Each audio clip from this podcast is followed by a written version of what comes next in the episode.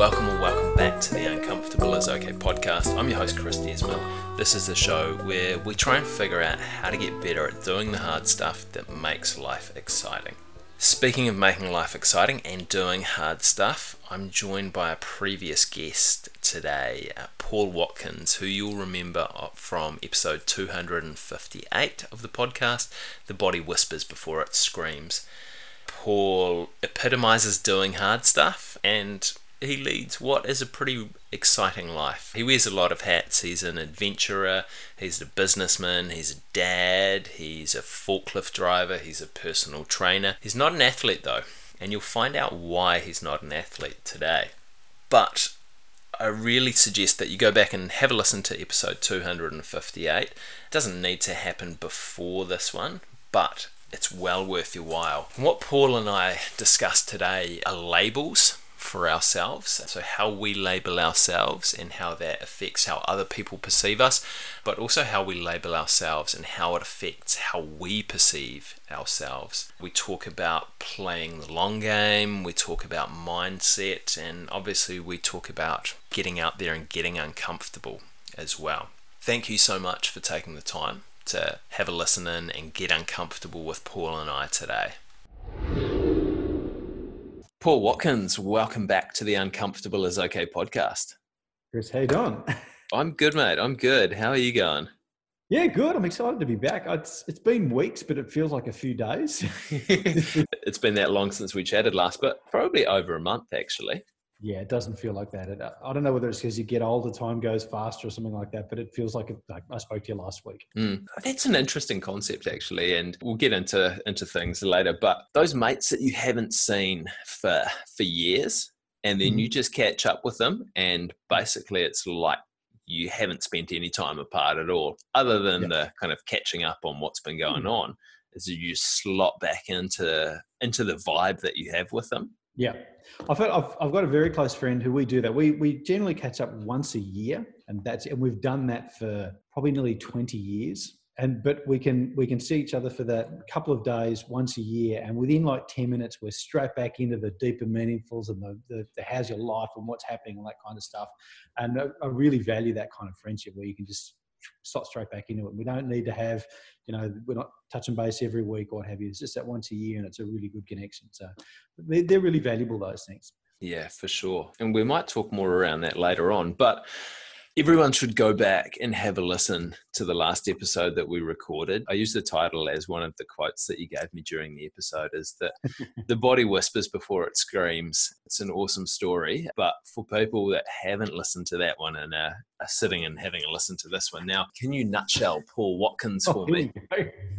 and this is going to segue nice into the topic that I want to talk about often say to people, if you look at my resume, you read my bio, it's all very alpha male. If you just look at it uh, on the on paper, it's all, you know, I've climbed big mountains on seven continents. I've, I've raced in some of the toughest races in the world and done all this kind of stuff. And you, you would have an expectation of going, if you're going to meet me for the first time having read that, you kind of expect some Chuck Norris slash Bear Grylls guy to walk in and then I appear in person, and they're kind of like, that guy looks like he's just stepped off the Harry Potter set. Like he doesn't look like Bear Grylls at all. Like what, what's gone wrong here? So on paper, my athletic background sounds alpha male, but in in reality, I'm more kind of you know boy wizard shape and, and appearance. So I like the fact that I'm a little incongruous and a little unconventional in that sense. So I'm a nerd by by craft and trade. I've, you know that that's been me all my life, and I, I don't consider myself to be an athlete, but growing up, I was a nerd. I got into a pharmacy as a career.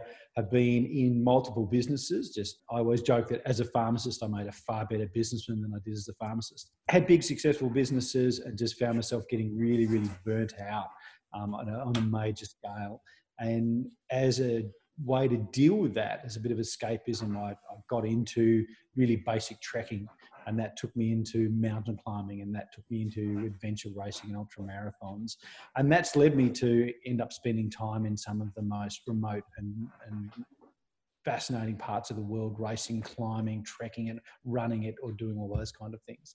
And in amongst all that, I've also had time to get married and become a dad, and I'm trying to juggle now all those different roles that I think people my age, kind of going through the 30s into their 40s, suddenly find themselves being, you know, split personalities of, you know, husband, dad, father, career, personal goals, life stuff you want to do, going, where the hell do I fit into all this kind of stuff? So that's been my journey up and up until now. And um, in the, the kind of the, the, the Cliff Notes two minute version. It's a, it's a good synopsis. You've done that before, haven't you? Well, the funny thing is, every time I've done it, it's slightly different, but, but it, that gives you the underlying themes. Go back and listen to the podcast; that'll give you the mm. better answer. It will. It will. I mean, that's an interesting concept as well. Is that every time you're doing something like that, you do it slightly differently. And I was a, a guest on a podcast the other day, and it hasn't come out yet. But one of the things that I, I found myself saying is that I really enjoy being on something like this and, and getting asked questions because I find out new stuff about myself every time I do it. Yep. Because every time is slightly different and, and every time there's a new kind of connection that gets made in my head and I understand mm. myself a little bit better so I can articulate kind of it's, a, it's an evolving articulation of, of what's going on with me at the time. Yeah, I think it is because you evaluate where you're at through the lens of your current experience. So, you know, if you asked me that synopsis a year ago versus five years ago, what have you, that'd be totally different because my frame of reference and my understanding of some of the things that I've done and have gone on in my life. And, and maybe I look back now and go, oh, that's why you behave that way or did this or did that as you kind of garner more life experience. It allows, I do think like in the, in the short term, you get a different answer each time just because you're remembering different parts. But in the longer scheme, it's nice to look back at how your understanding of what you've done changes based on your present scenario. Yeah, and it's uh, and you look back kind of ten years down the track, and you think, oh, at the time I thought it meant that, but actually it means this. Yeah, yeah. I like the fact that I look back now and like the me of 10 years ago and 20 years ago is almost unrecognizable in some ways, but I think that's really, really good and I'd be probably horrified if I looked back and said the, the me of a decade ago or 15 or 20 years ago is identical to the me of today. Like, what a mm. horrific waste of that time that would be. I like the fact that I can go, we've come a long, it might be a circuitous route, but we've come a long way from where we were as a person at that time. Yeah. And there's a quote that's floating around out there, and I cannot remember who said it originally, but I have a feeling it was Bruce Lee, maybe. But it was I pity the man who is the same at 50 as he was at 20 because yeah. he's just wasted 30 years of his life. Yeah, and it is. It's, I mean, and it, it's not always good things. It's not always saying that, oh, if you haven't achieved X, Y, or Z in the next 10 years, you're an epic failure. It's just, have you had experience? And some of those may be positive or negative, but what have we garnered from it and how's it changed you and what have we got out of that? So I think people sometimes get hung up on the success thing of going, well, if you're not a millionaire by this age, or you haven't built this business by that age, or you're not in the house with a picket fence and the three kids and all that, or got that car by that age, you failed. No, just have you moved from where you were? Have you grown through whatever happened in that time? That's the tick. Yeah. Definitely. And yeah, keeping that in mind is is important. One of the topics that I wanted to get into today as well is that the fact that you you wear many hats, I wear many hats. There are a lot of people out there that do a, a, lot of different things and, and have a lot of different responsibilities. And we were chatting before we started recording that probably the way that the world is going is that we're only going to have more hats to wear mm. rather than fewer and talking about my granddad is that when he was in his in his working life he was a father he was a husband he was president of the tennis club as well but and he worked in the same job for for 25 mm. years i mean we're, we're getting to the point where we're doing multiple multiple jobs at, at once we have multiple responsibilities as well and and often we define ourselves by these responsibilities that we we kind of think that hey this is who I am. I'm a mm. physiotherapist or I'm a pharmacist or I'm a stay-at-home dad. How do you think about that in terms of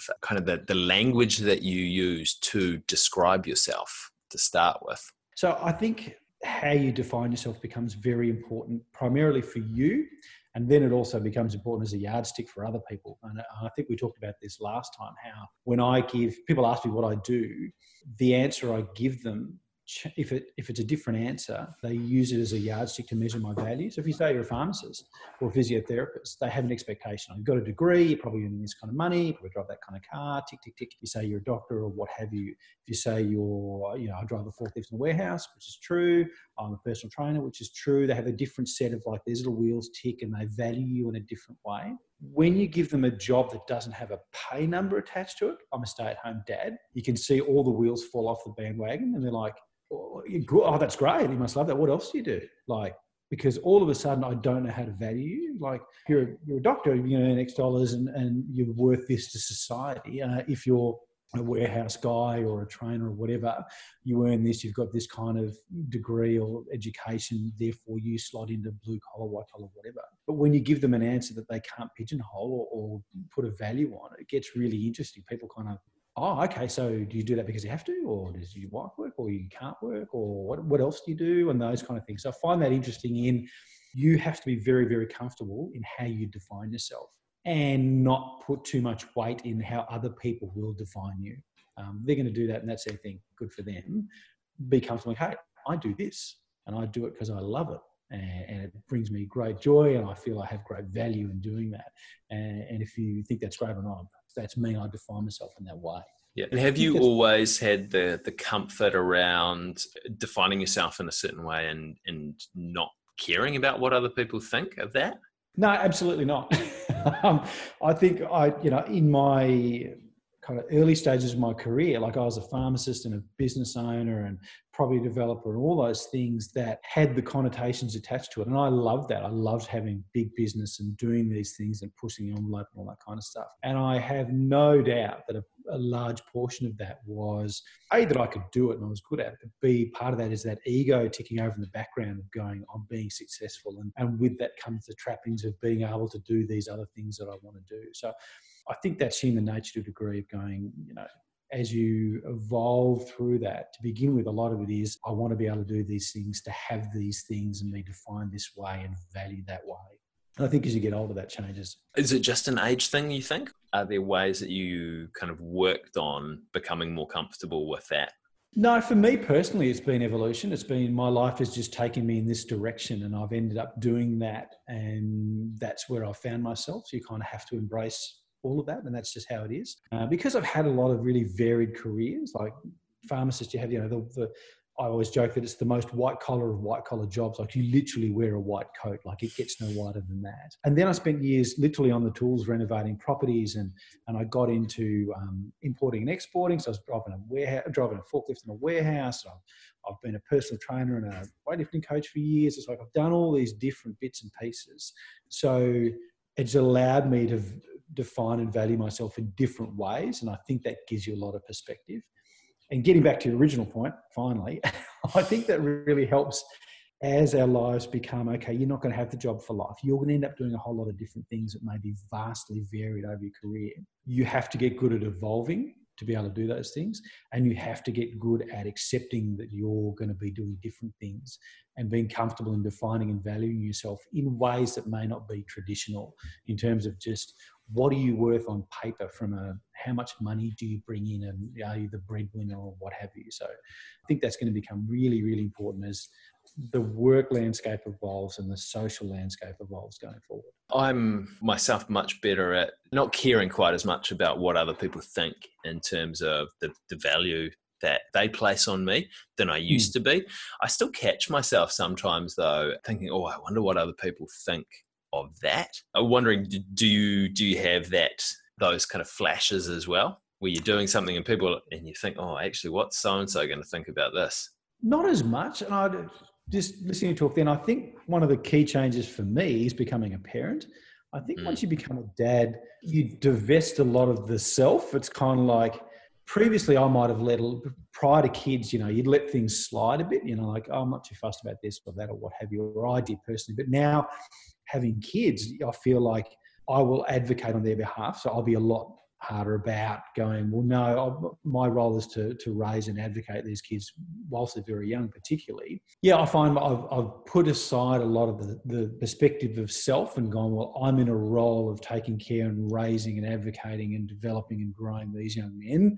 And that means that I have to go out and do some stuff that I may not have done personally previously. But as my role as a dad, I need to do that. And so I've probably divested a lot of that worry about, I'm not really fussed whether you like what I'm about to say or not, but I'm going to say because it's the right thing for them that we're going mm. to do this way or accept that or not accept that or behave this way or what have you. So I think your, your life evolves not in terms so much as work, but just in your personal life. That changes how you operate, or it certainly has for me. Yeah, no, I've had conversations with my wife kind of about this topic as well. And I think the, the most eloquent way that we, have come up with kind of the concept around it is that you just have a whole lot less tolerance for bullshit.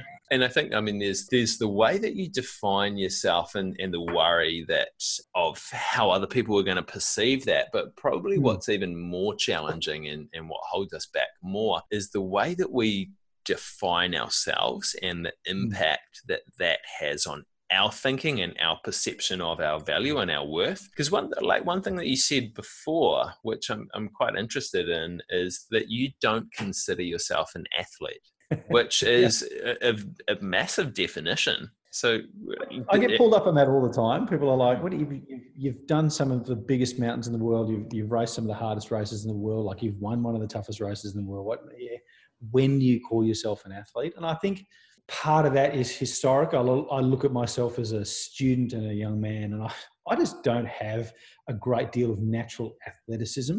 And I think we talked about this last time. My success athletically has come from my ability to grind it out. Like I've just mentally had the capacity to go, I'll, I will do the work. And when it comes to executing the work and delivering, I will do that. So that I'm never going to be a, a gymnast. I don't have a natural athletic athleticism such as that. But if it comes to, hey, we're going to drag a sled and climb this mountain, and that's going to take months, or we're going to we're going to tackle this ridiculous ultra marathon, and that's going to take 24 hours a day for days and days and days. That is where I can excel. So I, I look at it not so much as being an athletic skill, but more as a, a skill set of having a mental and emotional capacity to and deliver it that way. Yeah, I think I understand what you what you mean. I mean, kind of to use a use an example that that's close to home is that my brother is a musician and he makes all his money from musical endeavors. And I can I can strum a few chords on the guitar, but I'm never going to be a musician. That yeah. yes, I'll be able to like if I put in a lot of work, I'll be able to play music but I think I ne- would never classify myself as a as a musician. But in saying that as well is that one of the things that I think about is a lot of people don't classify themselves as as athletes. Mm. But I mean, if you've got a body, you can be an athlete. You can. I kind of look at it as going, you're a human, and you should be able to do a certain level of functional stuff just, mm. just as a human being and that should be the entry point. That should be like the, the, the bar. And I think if you can't, then you've kind of it's not that you're not an athlete. It's like you're missing some basic human function. So we, we, you should have an expectation of your body being capable of doing a certain level of stuff. And that doesn't make you an athlete. It just makes you a human being. You should be able to do those things. And if you don't, then we've got a deficit versus, well, if you can, you're ahead of the curve. I think people use labels to allow themselves to, to cover off maybe a deficiency. So, for example, if I say you're an athlete, that allows me to go, well, you've got to be better at me than this. And if I can't do that, it's excusable because you're an athlete and I'm not. So I'm going to use that label for you because it makes me feel much more comfortable about me. And I think that gets really, really dangerous. So I don't label myself as an athlete because I'm I'm not going to make my living being through athletic pursuits. You know, I don't have natural athleticism. I'm going to suddenly run out and play five different sports and be really good at them. Like, don't put me on a basketball court. That's not going to end well. You know, those don't put me in gymnastics. That's not going to end well. So I just look at myself and go, look, I'm just a functioning human being, and I have basic capacities that every human being has got, and I've just worked really hard to maximize my ability to use those. So when I look at the things I've done athletically, it's been more about my ability to go, I've got a mental framework and a mindset and a discipline and an emotional control to be able to execute a plan and really maximize what I'm capable of doing. And what I'm capable of doing is no more or less than any other normal functioning human being is in good health. So I don't consider myself to be an athlete because I have an advantage or I'm better at it than the person next door. I really think I've done anything athletically that anyone else couldn't do if they're prepared to put in the work. How do you contrast? Do you think of yourself as a business person as well? Like, how do you contrast not calling yourself an athlete to calling yourself a, a businessman? I think I, when I look at it from a businessman point of view, I do think I have a knack when it comes to business. Like I've, I've mm-hmm. had different iterations in my business career that makes me feel like I can take that label and go, yes, I've earned the right to wear that label because I've gone out and been successful in multiple fields in, in different areas of business and gone, yep, I've done work and I've, I've utilized a skill set that I have that I think's given me an advantage and been successful in those realms. So I think that's a recognition of a particular skill set I have that may be different to what other people have. And I think when you look at a label from a businessman's point of view, that's often about a, a mental skill set that you might have that's different to someone else.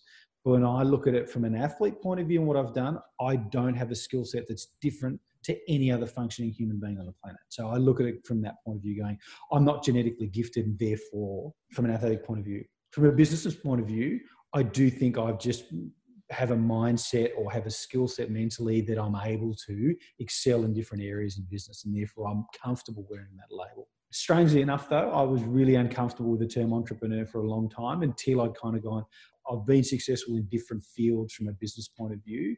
You know, I've won and lost and failed and succeeded, but I've had enough wins in different fields to go, yeah, I think I've, I've earned the right to go, yep, if you throw me in there, I will survive and, and thrive in that environment.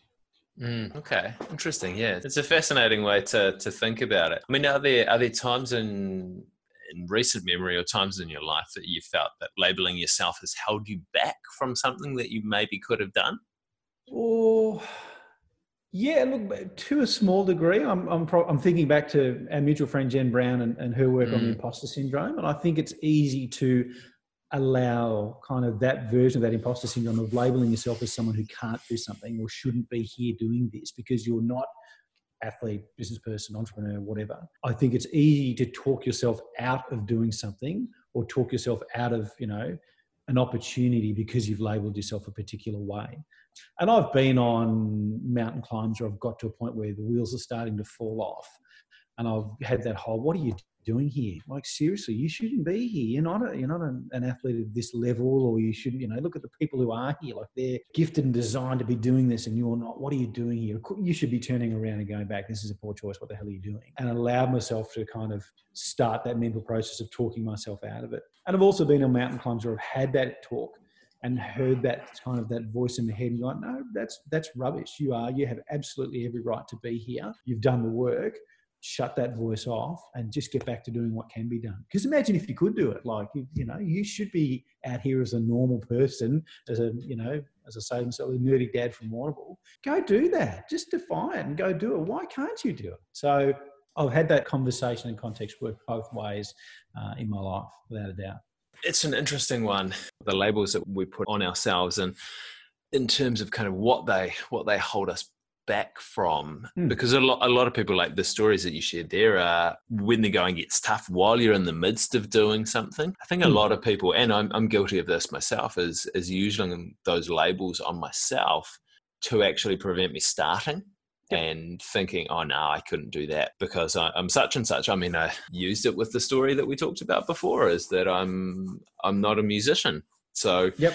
for years, I just didn't didn't pick up the guitar and I didn't didn't play it at all. And uh, to be honest, I'm at the moment I'm not very good. But my 16 month old son doesn't care. He no. uh, he, he enjoys uh, he me making noise on the on the guitar, even though I can only play like three songs.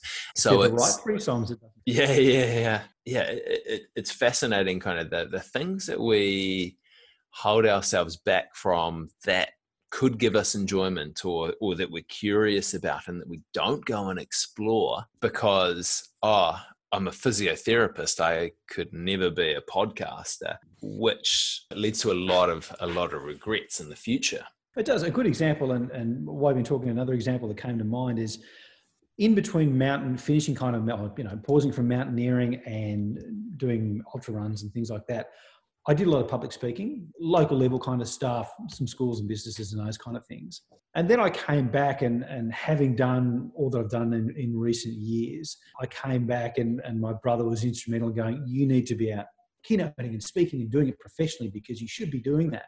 And I'm like, no, I don't look, you know, I really enjoy it. I love doing it, but I'm not an astronaut. I'm not an Olympian. I don't have gold medals. I haven't gone through some epic hardship, you know, and, and overcome some graph. No, they shouldn't do it. And anyway, at his behest, I went and spoke to an agent and she said, just tell me a story. So we sat down and, and told him a story. And I said, look, I don't know whether I should be doing this, like non-astronaut, non all of those things. And she said, that is the exact reason you must get out and do this because you are not those people. You are an average normal person who has done ridiculous things. So you're the exact right person to go out because people will listen to an astronaut or an Olympian and go, that's a cool story, but I will never do that because I'm not you. I'm, I'm never going to be a gold medalist. I'm never going to go to Mars or do anything like that. But when they hear it from someone, they go, he looks a lot like me. Like he looks like just a normal person who lives in a normal place and, and has a relatively normal life. If he can do that, maybe I can do something or whatever it is I want to do. So sometimes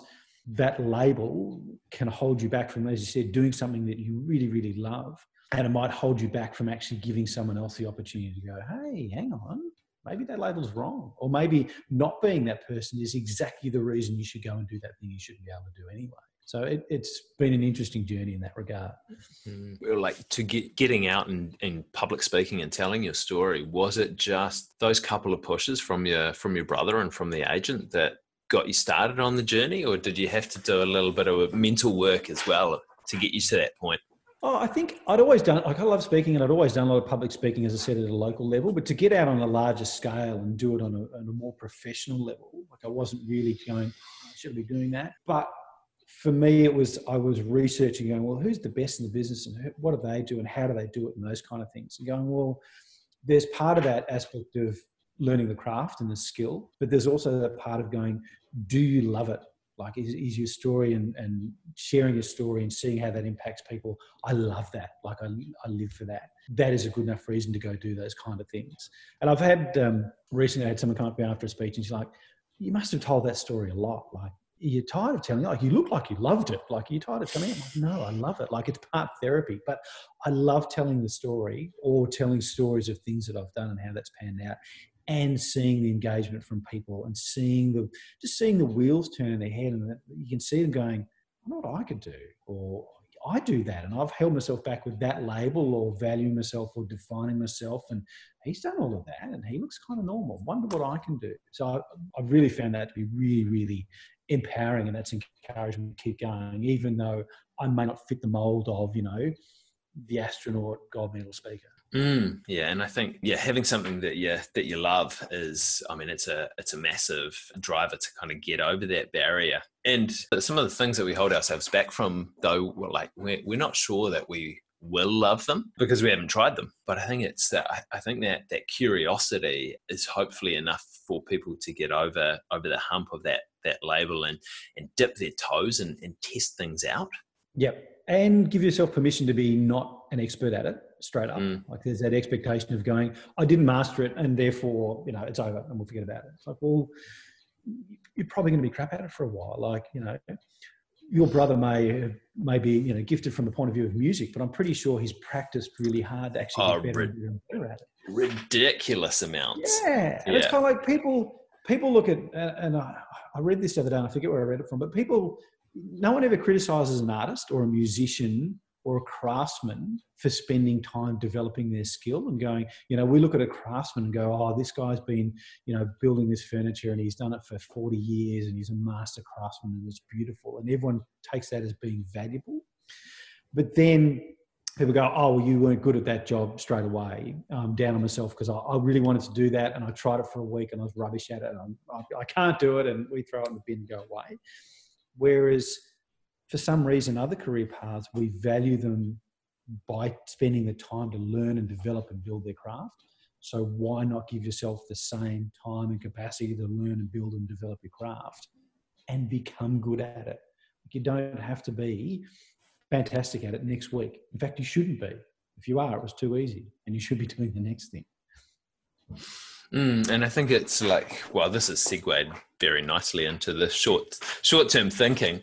Um, and that, that is a that, that's a massive challenge as well is that we want to be we want to be good at things straight off the bat and that we want mm. to um, be ridiculously proficient um, and when i pick up the guitar why can't i play as well as my brother um, yeah.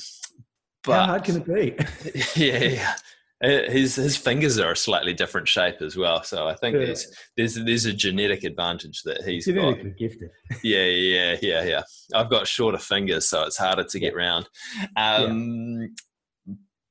But uh, yeah, I think, and, and often when we're like when we're a kid, we we don't care that we're rubbish when we start off at things. We're just we're just excited to be doing them. Um, but when we become adults and we start to get a certain level of proficiency at doing something, hmm. um, mm. like whether it's, I've been a physio for 13 years, so I'm reasonably proficient at it. Yeah. Uh, it's kind of expecting that same level of proficiency at mm. whatever else I pick up. And that's, yeah that's massively, massively challenging, uh, and it's a it's a big blow to to the ego when you're not. Um, yeah. And I think it doesn't leave you the opportunity to explore the curiosity that you've that you've got in this uh, in whatever it is that you're doing and whatever it is that you're that you're picking up because you're really focused on the on the short term gains. Yeah, I think uh, bring on touching on the uh, point about the kids. Like I figure I read it the other day, but someone said, you know, imagine as, as, a as a child, if you you know when you're learning to walk, if you fell over the fifth time and you went, well, obviously this is not for me. I'm I'm not designed to walk, so we're not going to do that ever again. like just you know, kids fall down like four hundred and fifty thousand times before they actually get the walking thing down right. It's like imagine if they gave up after five and went, oh, it's just too hard. I'm obviously never going to do this. We'll scrap it. I'll just crawl for the rest of my life. No, it's just you're innately designed to just keep having a crack at it.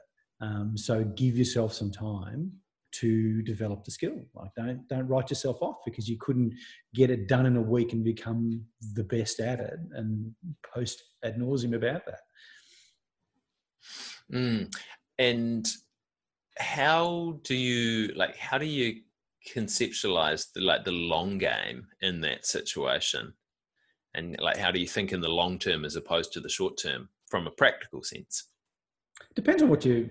Uh, depends on the context. I think are you looking at you know a skill, a life skill? Are you looking at just a business venture? Are you looking at just something you want to get better at? You know, from a personal point of view, in your own capacity at work, or as a dad, or a husband, or whatever it is. I think it's contextual in terms of what is it that we're actually talking about, and you need to evaluate it. You know, piece by piece. Um, and also have the courage to get at some point you do need to cut your losses and go I'm I'm never going to be the musician I thought I was going to be. So we'll, we have tried that for long enough and hard enough and worked on it to go, okay, that's not you. Let's try something else and you know get back on the horse and, and start again. So I think it, it varies depending on what you're trying to achieve and and the size of the the mountain, the size of the goal. Like if it's if it's something small, well, okay, we should be able to master that over a reasonable period of time. If it's a big deal, okay, well, this might take me five years to get really, really good at it. So we're going to have to give ourselves five years at it. And assuming that the first couple of years, we're going to be rubbish because we're learning and testing and measuring and refining and going from there. So I really think you need to evaluate it case by case. Mm. So for the like, if we talk kind of through an example, if for those those things that are going to f- take five or ten years to to do, mm. and you're in the discomfort of of the short term, actually, hey, I'm not I'm not really that good at this. Yeah. How do you how do you flip out of that mindset to to basically be patient and put in the work? Yeah, I think there's a couple of aspects to it. One is um, you have to have the small wins. You got to have the micro goals of going, okay. Best example I can give you is when it comes to mountain climbing. Some of the best advice I ever got was when you start. So if you're at the base of the mountain, like we're at base camp and we're going to head off, don't look at the top because if you look at the summit, you're going to go, how the hell am I going to get from here to there? That is an enormous way away. And look at all the stuff between me and there. If you look at it from there, you are basically guaranteeing you're not going to make it. You already, it looks insurmountable. So this guide who gave me the advice, he said, Your goal is we're going to be climbing here for a month. Your goal is the next hour, because in an hour we're going to stop. We're going to take a five minute break. So your goal's the hour. Just execute that hour as best you can. And then we'll do the ne- next hour, and then we'll do the next hour, and then we're going to knock off a day, and then we're going to go from there. And piece by piece, you will get the job done. And that has worked both ways for me. I've been on climbs where I've done that mistake, been at base camp, looked at the summit, and went, oh, you kidding me? No way I can do that. And I was right, couldn't do it. And I've come back to the same mountain and gone, I'm not even looking up. We're just going to do the best we can for this next hour and do that and do that and do that. And the job got done. So I think it's important to, the big goal is good, but you've got to have the little ones along the way to go, tick, got that bit right. Got that bit really wrong, but I got that bit right. We're going to tick that as a win. I'm going to take that. And the, the other aspect of it is you've got, to, you've got to enjoy being uncomfortable. Like if it's worth it, it's not going to get handed to you on a plate. Like you have to do the work, and the work at many times will be uncomfortable.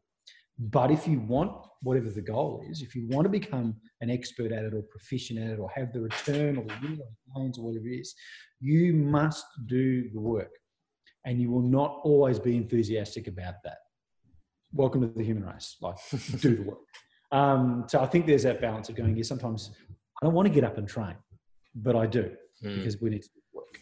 And sometimes I can't wait to train. I'm really looking forward to it, and that's going to be my happy place in my time. So have the little micro goals, focus on the small stuff, let them accumulate, you know, compound interest.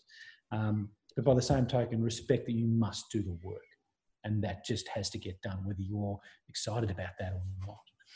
Yeah, yeah, and that's a that's a cool way of looking at it. It's those those little kind of dopamine hits from the from the wins yeah. that you that you get initially, um, but it's also like yeah in the in the macro sense in the in the big sense it's it's having an understanding of the price that you need to pay and then yeah. being willing to actually pay that price to to get to the to wherever it is that you want to get to yep didn't put in the work well, what were you expecting? that's that's not how it functions. mm.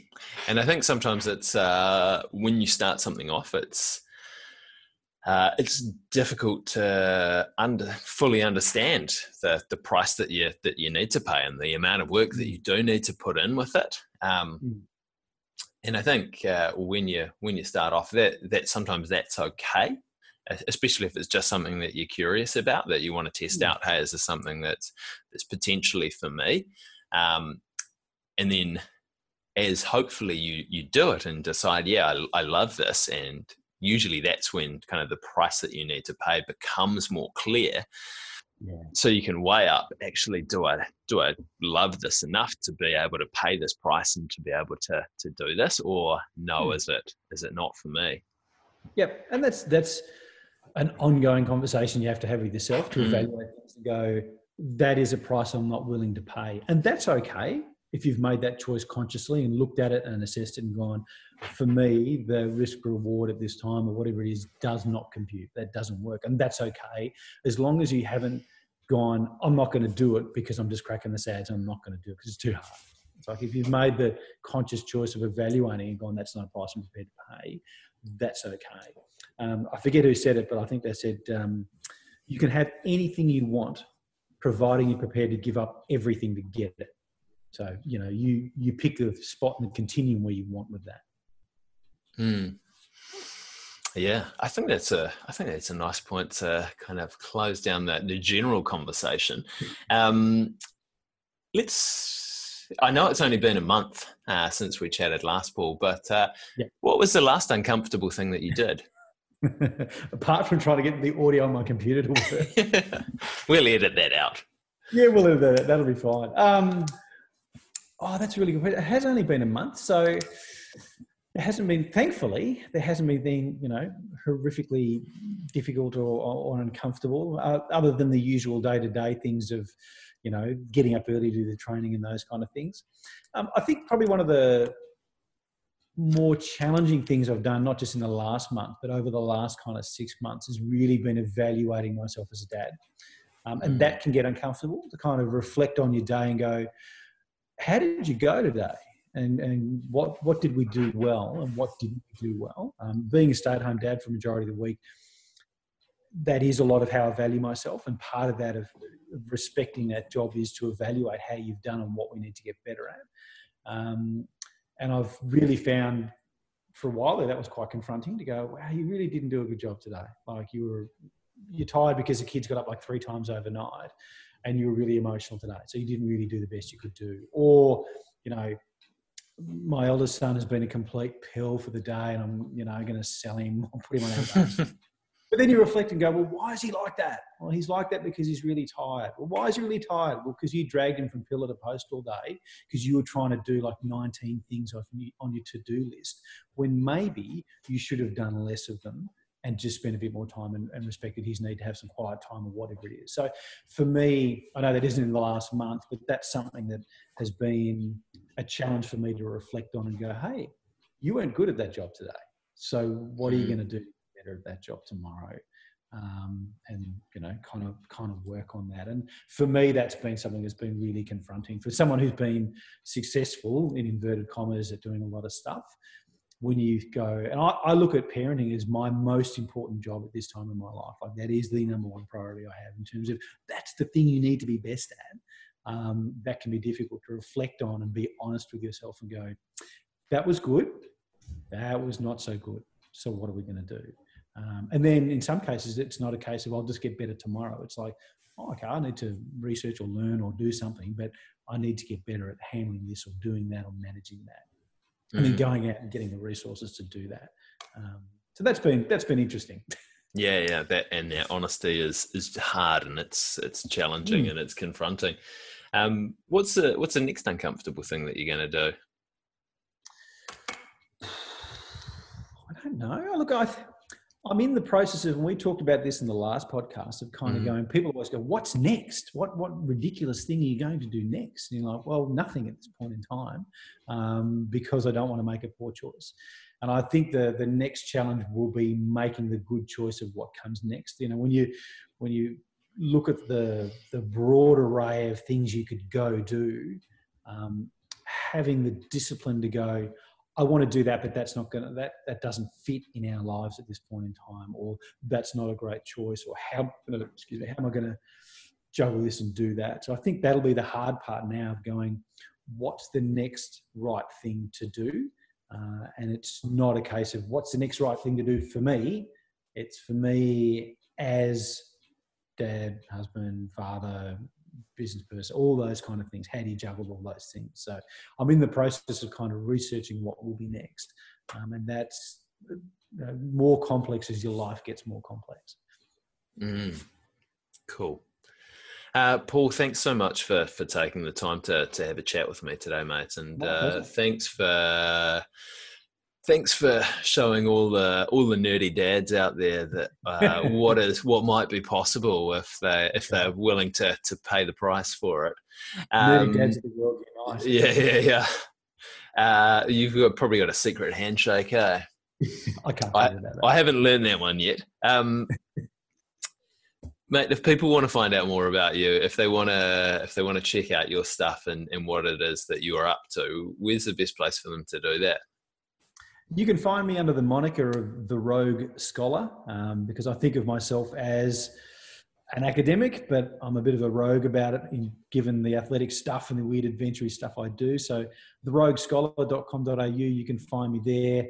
And under that, you can find me at all the usual socials of Instagram and uh, Facebook and LinkedIn and all those usual goodies.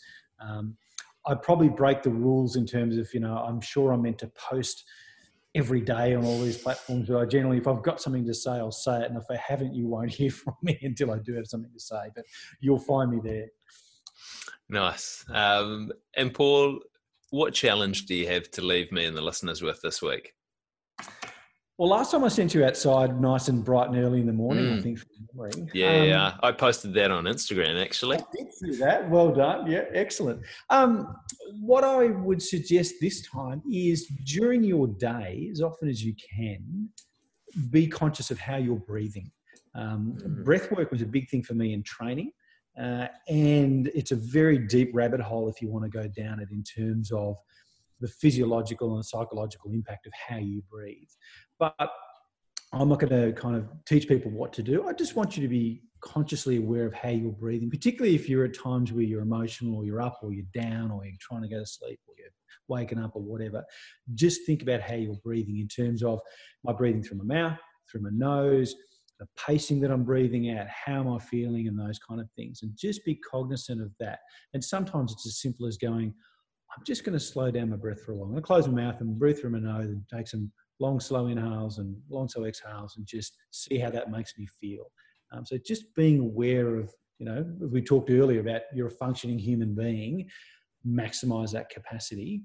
That has been a big cornerstone for me, not just athletically, but even how I deal with stuff in my day to day life kids, stress, work, all those kind of things. So for the week, when just at, at random times, just go, how am I breathing? How am I feeling? And, and play around with that. Mm, great challenge. Paul Watkins, thank you for getting uncomfortable with me again. Pleasure as always, Chris. Thanks, mate. Well, there you have it, team. I really hope you enjoyed that conversation with Paul. He's a deep thinker and thinks a lot about how to get better at doing hard things. And what I was actually thinking, and I'd love your feedback on this, is that we make Paul a bit of a regular guest on the on the show, catch up with him sort of every six months or so, talk about what he's been up to in terms of hard things, talk about what he's been thinking about, and maybe do a little bit of Q and A. So if you guys and A from from you guys asking if that's something you're interested in, hit us up on social media and let us know because I really enjoyed chatting with Paul. Hopefully, you really enjoy listening to him as well. Send through any questions that you might have for him. Now, something that I'm doing in December and January, I do a bit of coaching with people around tackling challenges, strategically identifying challenges to take on, reducing overwhelm, building resilience and mental fitness.